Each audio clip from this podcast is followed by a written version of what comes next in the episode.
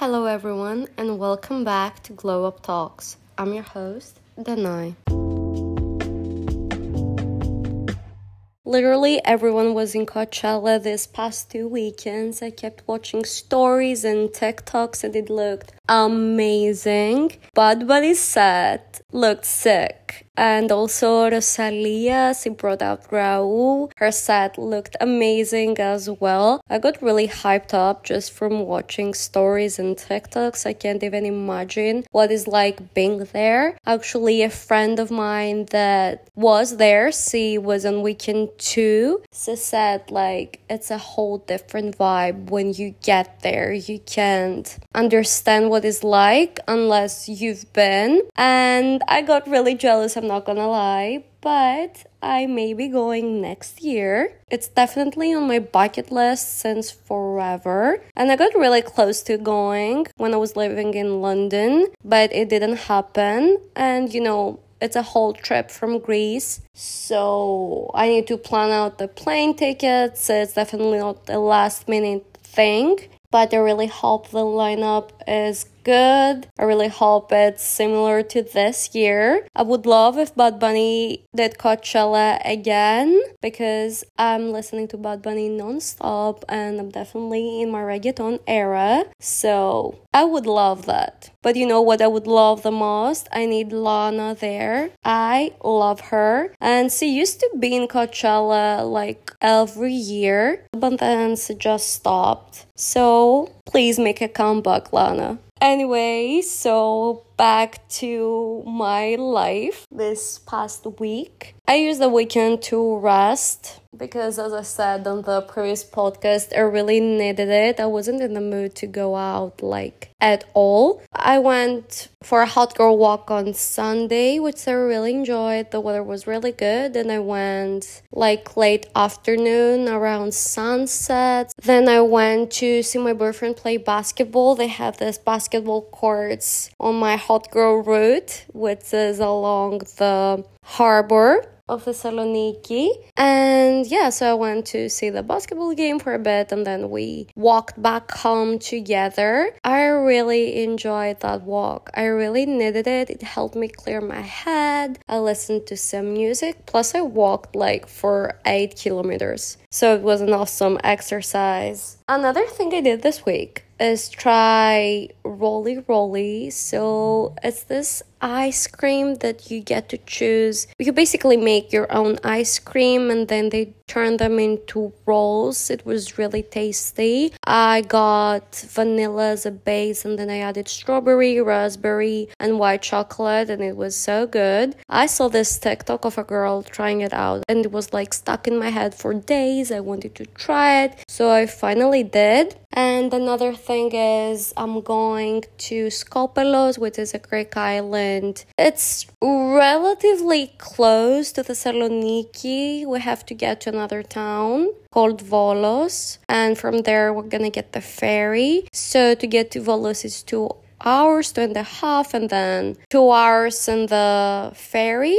And I've been there when I was in elementary school, so five, six years old. I didn't go back again, so obviously I don't remember anything about the island. And I'm really excited to go because I've heard it's really pretty as well. A friend of my boyfriend's has a house there, so he invited us for the bank holiday. It's 1st of May on Monday, so we're gonna go on Friday and come back on Monday night. So I have to pack for that. Today is Wednesday, so we're leaving in like two days. And I think I'm gonna do some packing videos on TikTok as well. And that sums it up. So let's get right into our weekly segments.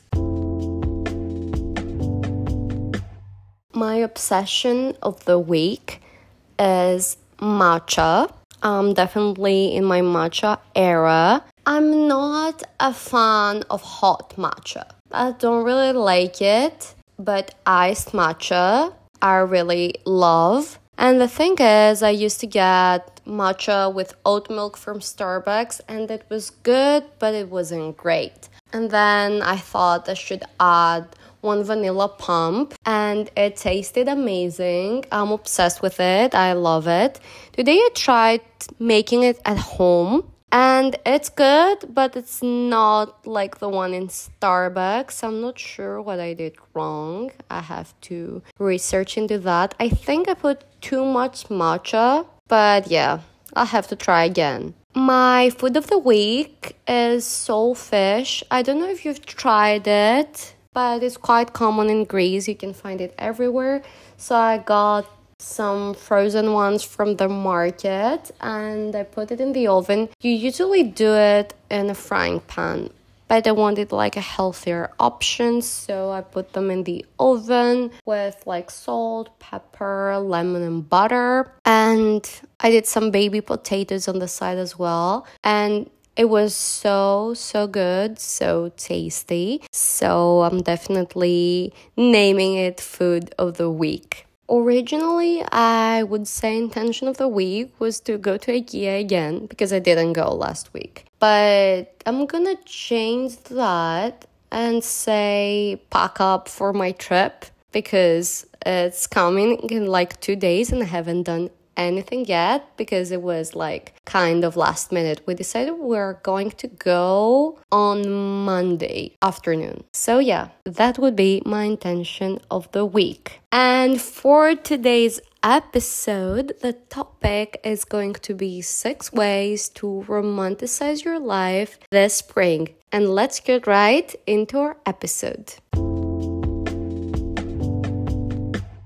So I just had a thought. I think I should try my self tan drops for the first time today. I bought the Isle of Paradise ones like a year ago. I got the drops and the mist. And since I'm going to an island in like two days, I don't have time to spray tan. So I think it's the time to try them for the first time. Let's hope I don't turn out orange. So, back to our episode. My first step to romanticize your life this spring is to try and find the positive in its situation. Obviously, negative things will happen to you, they happen to everyone. But the most important thing is to know that no matter how bad, you will get through it. Some situations need harder work, some not as much. But you should keep a positive mindset, believe in the lucky girl syndrome, and that everything happens for a reason. Everything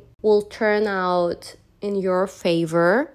Be delusional in believing that everything happens for a reason is definitely reassuring and will definitely help you with your mental state and get you through whatever it is. Plus, saying everything in a positive note really makes your life feel like a movie. My second tip would be to read books. Not only are books great for expanding your vocabulary, especially if you're not a native speaker, you get carried away, but I don't know, it feels it's another thing that also feels like a movie, like the smell of a book and just sitting there, especially when the weather is rainy. That chick flick right there, that's a movie. And I do have some suggestions that I've talked about in other episodes. My number one suggestion would be The Seven Husbands of Evelyn Hugo. You need to read this book. Just trust me, you will love it. And and if you're in the mood for something more psychological and you know understanding the power of habits, I would definitely recommend Atomic Habits is a really good book. Also 101 essays that will change the way you think is really good as well. There is no storyline on each one of these so you can read some of it and then get back to it again. It's more of understanding